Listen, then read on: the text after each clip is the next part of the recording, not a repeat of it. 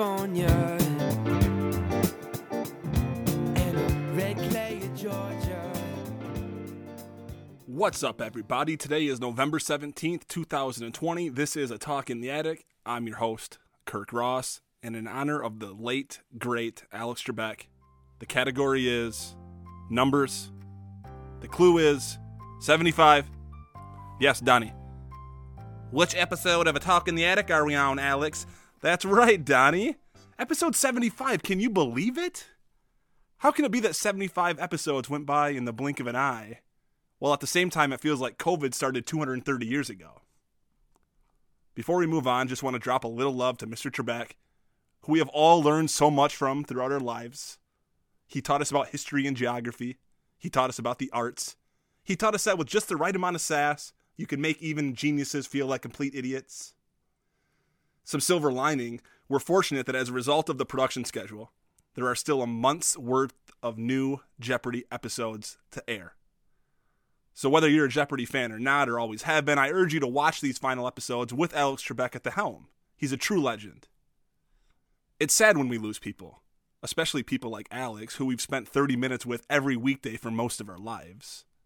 My personal favorite categories were those that required Alex to recite song lyrics, often pop lyrics, sometimes hip hop lyrics even. Sometimes he'd put a little stank on it, sure, but generally, it all worked out perfectly precisely because there was exactly zero stank on it. In a rerun that we recently watched, Jess and I saw Alex take contestants through the category Let's Rap, Kids. Let's honor the late great Canadian American quickly here by playing a clip. In nothing but a G thing, this doctor rapped, Never let me slip, cause if I slip, then I'm slipping. Mary. R.I.P. AT. Moving on. This likely won't come as a shock to you, but I'm a big fan of old timey accents. From a historical accuracy lens, my accent arsenal doesn't exactly pass the smell test. Barnaby, did my ears deceive me? Or will we be engaging in an olfactory assessment? Let's take an objective look back at that last sentence, because it's got all the ingredients of what I love about this budding new hobby of mine. Barnaby! I mean, I'm not certain that Barnaby was even a prevalent given name back in the old days, or even that it's a name at all, but it seems like it should be, right? So we'll just go with it. But once I had Barnaby's attention, I proceeded with what everyone knows comes next for an old time guy. He always asks a formal and proper rhetorical question, this time in the form of, Did my ears deceive me? Again, not even sure the concept of ears being deceitful had even emerged by the unknown era from which this soundbite hails, but it works, right? The next and final part is my favorite, replacing commonly understood modern day vernacular with their more formal and archaic counterparts. Smell test becomes olfactory assessment, and voila! That's the formula, my formula at least. But let's try another one, this time a response from Barnaby himself. No, no, no, Fergus, I fear that your ears partook in no such sorcery. But you might still have been mistaken, for it seems as if this master of ceremonies of this particular radio program has made the fastidious implication that the particular olfactory assessment has already been administered. And what, pray tell, was the outcome of said proposal? Perhaps your ears do deceive you, old chap. For you must have missed the segment in which he informed his listeners that our very vocal stylings do not pass this inquisition. Impossible. I demand to see the rubric against which such erroneous results were returned. Sorry, guys, I hate to break this to you, I really do, but what I said was right. Barnaby and Fergus, your accents don't pass the smell test. In fact, your very existence doesn't pass the smell test. A second opinion, perhaps? No, I'm sorry, there will be no such second opinion. Okay? Truth of the matter is that not only do your accents not exist, but you yourselves do not even exist. At all. You see, neither of you is anything more than a fleeting figment in a format foreign to you but that will soon be forgotten. Nothing more than an idea. And with that assertion, Barnaby and Fergus have come to the tragic realization that they simply do not exist and they're gone. Hmm. Touching. Sad. As we get into today's special milestone episode, hey, 75 is a milestone, right? We'll let the smooth sounds of Alex Trebek approved composers Gilbert and Sullivan play us in with what might have been Barnaby and Fergus's favorite song had they been actual people. Gentlemen, if you'll help me out, let's, Let's start the show. They will see that I'm feeling all laced in a uniform handsome and chaste. But the peripatetics of long-head aesthetics seem very much more their taste, which I never counted upon when I first put this uniform on. A simple coincidence you could never have counted upon. I didn't anticipate that when I first put this uniform on. I can't resist. I didn't anticipate this when I first put my uniform on. Okay, moving out of the nondescript fictional era that includes impressions from completely disparate time periods into what matters most the present. Boy, if I had a dollar for every hipster pop psychologist poser who has ever uttered the words just be present. But it's true. We all know that our minds are most at ease when we're thinking about right now, when we're thinking about the immediate. I read once in a terribly unnuanced oversimplification that depression arises from thinking about the past. Anxiety arises from thinking about the future. Of course, there's a lot more to it than that, but the idea serves our needs here, doesn't it? We all spend more time than we should thinking about the difficulties of our past. Just like we all spend more time than we should thinking about the difficulties that may arise in our future. Problem with this, of course, is that we can't change the past, just as we can't control the future. Hence, presence! But staying present is easier said than done especially in the coronavirus era that we find ourselves in today. Remember last week when I lamented my lack of understanding of what to do with my arms? Well, in the most obvious sense, the answer to this question is simple. Don't know what to do with your arms? Do something. Do anything. Work, play, paint. And no, Carl from Royal Oak, my urging you to do something, anything, does not permit you to resume your favorite activity of sending those threatening letters using nothing but newspaper headline clippings, so don't even think about it. But sincerely, at least for me, the best way to stay present, the only way to stay present maybe, is to be productive. Of course, folks who are into meditation would say the only way to be present is to meditate. Hey, I say do anything, they say do nothing. Tomato, tomato. If you're listening and you're struggling to keep your mind where it belongs, in the now, then I suggest that you find a side project to put some energy into. Pick up an instrument, maybe. Get into pottery. And if you're already getting into pottery, you might as well grab a willing partner and stage a scene for scene reboot of the famous Demi Moore and Patrick Swayze scene from Ghost. I know what you're thinking. You're too busy to take something new up. First off, no, you're not. I know it feels that way, but you've got at least a little time, more likely, a lot of time. Secondly, it doesn't have to be something new. Rediscover an old hobby. Maybe that's tap dancing. If you're Michael Morosi, it's probably rollerblading. And to that end, Michael, I must caution you that rollerblading at the age of 36 is a very different proposition than it was the last time you went wheels up. Just ask the two nearly mint condition pairs of skates that have taken up residence in our basement since Jessica and I took to Amazon and decided to get back into this unbelievably difficult sport. I guess what I'm trying to say is if we do somehow get a game of Sharp Street hockey organized, there will be no shortage of goalie volunteers. Let me know in the comment section below what you do to snap back into the present. And if you don't know, that's fine too. I encourage you to look for an activity that will help center you in this time of unmatched off centeredness. As you have likely already surmised, a talk in the attic is the apparatus by which I've rediscovered the present. I thoroughly enjoy the entire thing, cradle to grave. I enjoy the fear that creeps in every Tuesday morning as I approach my keyboard. I enjoy the writing, I enjoy the performing, the editing, the production, even the promotion. These tasks exercise so many different parts of my brain. And when my brain is active, there is little time to fade into the past or surge into the future. I've been pleasantly surprised by the amount of feedback that I've gotten from people who tell me that they actually enjoy the episodes in which I touch on the actual podcast itself, that they like hearing and seeing behind the scenes here. So, coupled with the fact that we're at the Big 7 5, I figured we'd spend the remainder of today's show talking about what's going on here at Atita HQ. So let's get into the details here. Starting with the build out of the studio space itself.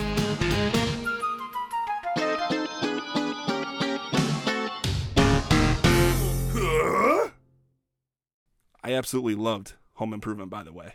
Pardon me if I've already shared the story, but when I was a kid and in the presence of my entire family, I proclaimed with longing that, oh, I wish I had a dad like the Tool Man. Sorry, Dad.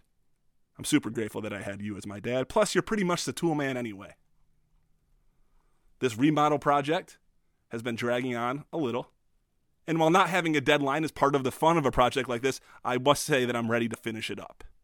Some of you have seen my post on Facebook, which features our acoustic diffuser wall that comprises about 5,000 one and a half inch square blocks of varying lengths, all manually sanded and aligned and glued into place.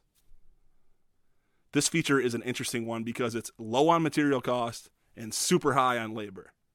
I'm the grunt, of course. So it all comes down to what I charge myself for labor costs. In other words, zero labor cost. And when it's all said and done, I'll have had about $75 in materials into this thing and about 75 hours into it as well. Hey, those figures fit nicely into episode 75, don't they? I like to highlight this particular feature for a number of reasons, but for explanatory purposes especially. When we started on this project back in April, the attic studio was just the attic. The rafters were exposed. The insulation was simply fiberglass bats laying on the floor so that it protected everything in the space below from the heat and cold, but the attic itself was unconditioned. So, with the help of my less than fully homed friend Ferris, we got rid of the fiberglass insulation, clearing the way for us to see the original but still unfinished pine floors. Now, these are 100 year old floors. Back to Ferris. I could do an entire episode on my man Ferris, but I'll give you just one tale from the day that he helped me clear the insulation out of the attic. For some context, Ferris is a black dude who canvasses our neighborhood every so often for opportunities to earn a little money. Sometimes he wants returnable cans and bottles. Sometimes he has a stray Home Depot card for sale.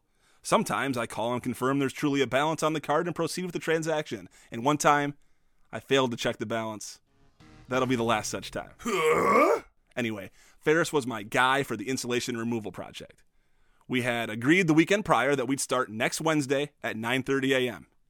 He instead showed up at Thursday at 11. I mean, if you can't rely on your neighborhood bridge guy to show up on time, then who can you trust?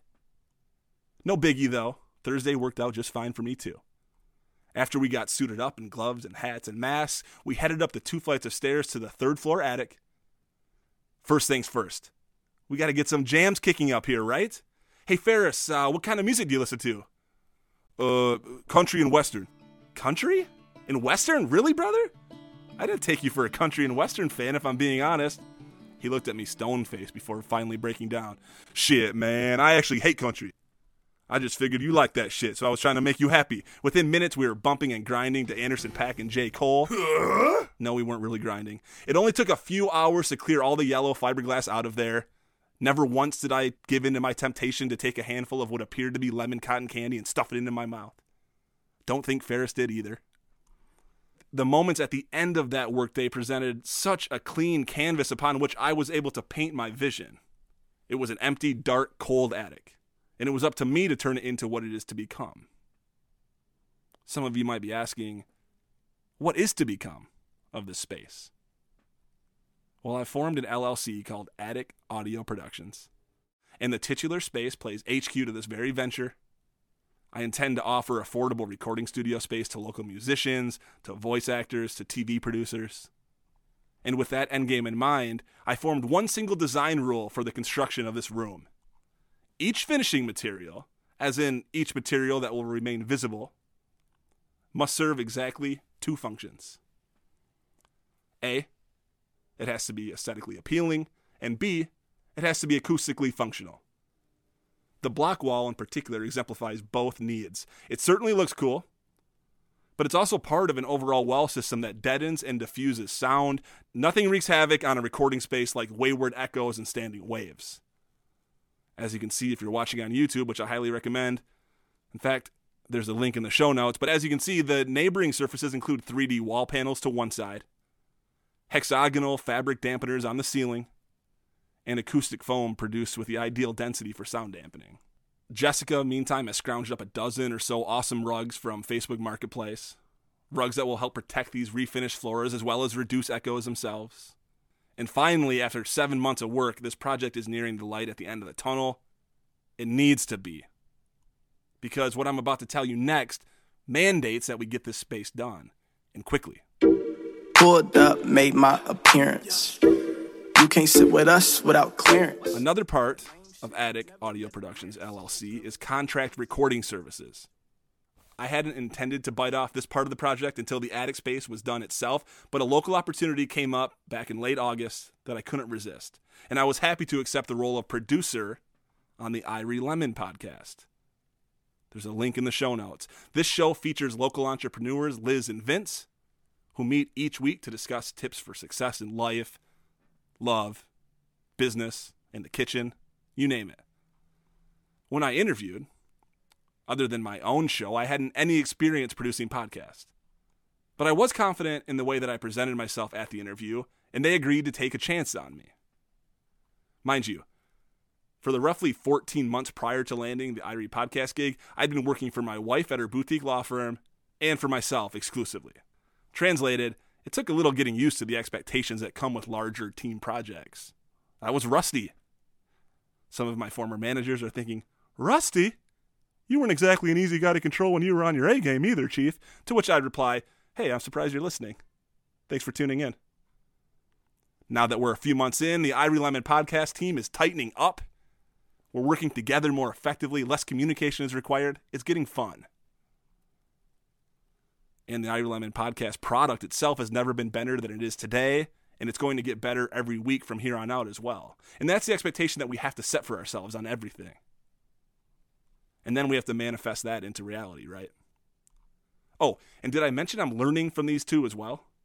I'd like to think they're learning a little bit from me too, but they're both hustlers, each with their own style, each with their own values, but they both hustle. And that hustle, folks, has led to an almost unbelievable outcome for the Irie Lemon team. We've landed an absolutely massive guest, a guest that is truly a household name, and a guest that is sure to blow up our numbers over at Irie Lemon. And guess where our end of the remote interview will be recorded from? That's right, this very studio. Which means on December 10th, 2020, upwards of a couple million eyes and ears will be taking in the biggest production to come from this attic since Ferris and I choreographed a full hip hop routine up here back in April. remember how I said I appreciated the absence of a deadline? Yeah. Then you'll also remember that I said now I've got to get this project done. My deadline is December 10th, 2020. Well, the 9th, technically, we'll be staging a dry run up here to mitigate the risk of any potential technical snafus the day of.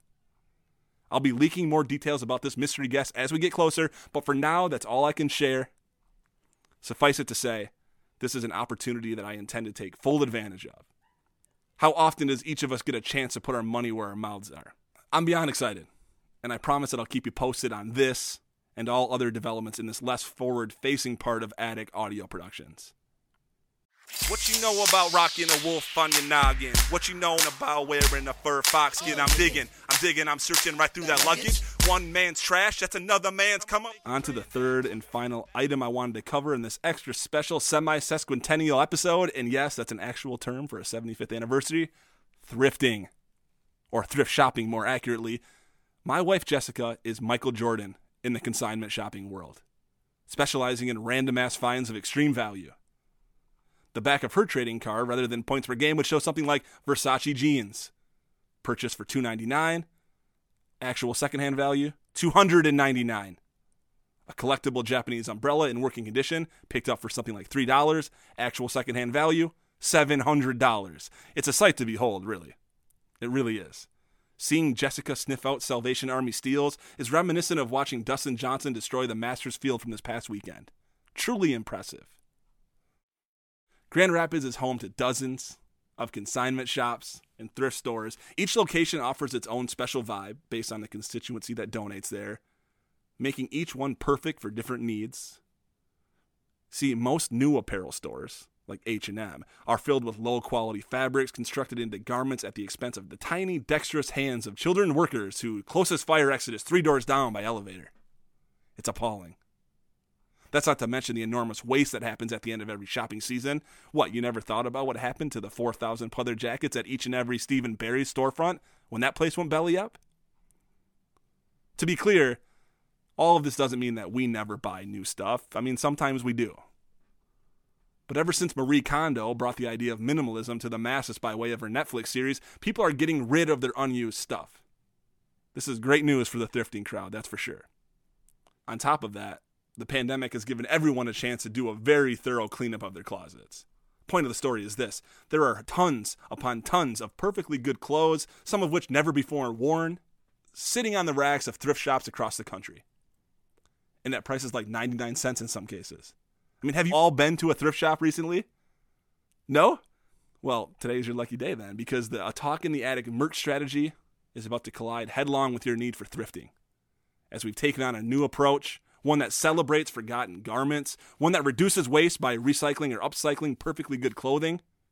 So, within a week from today, look for a brand new website that will feature upcycled apparel branded with woven patches bearing the show's official logo.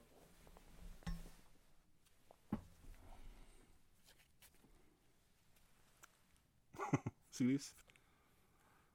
Those will be ironed and sewn on. So whether you've been to a thrift shop recently or not, you're about to get your hands on some secondhand goods. As of this morning, we've got nearly 80 garments washed, pressed, and ready for patch assembly. All you'll need to do is provide a little bit of money, provide a size, and pick one of a few categories. Something like short sleeve, long sleeve, premium, or something. And I will personally select and fulfill your merch order. This is, folks, the Atita upcycling merch strategy, and I encourage you to pick up a shirt or two when the time comes. Included in each purchase will be a certificate of authenticity that reads something like the following This garment was purchased at a Grand Rapids area thrift shop. Its actual origins are completely unknown. Unknowable, really. But here's one potential backstory that you are permitted to share as if it's true with whomever you wish. And then I would write something like The original owner of this crew neck sweatshirt was Grand Rapids native William Van Heis, who was once kicked out of a bar after angrily proclaiming that he was cast as the original Mitch Buchanan on Baywatch in 1991. to summarize, upcycled merch at good prices with lots of love and lots of time from yours truly and my lovely wife and muse, Jessica. Coming soon. Look for that.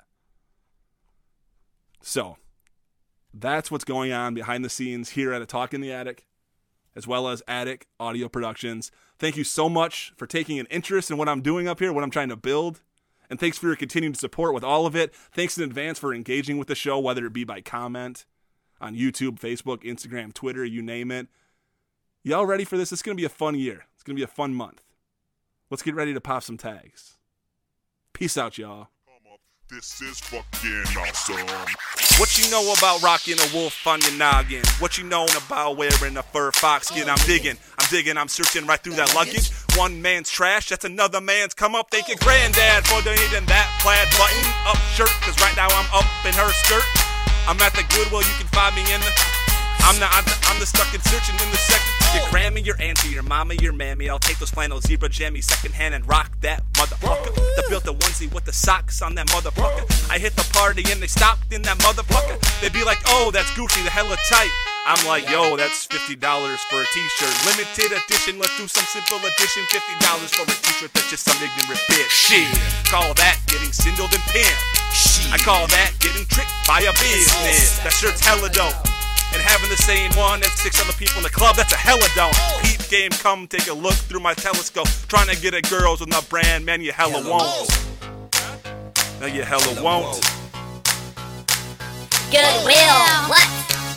Poppin' attic tags, motherfuckers. Yeah, We're gonna pop some tags. Put the motherfucking attic patch up on there.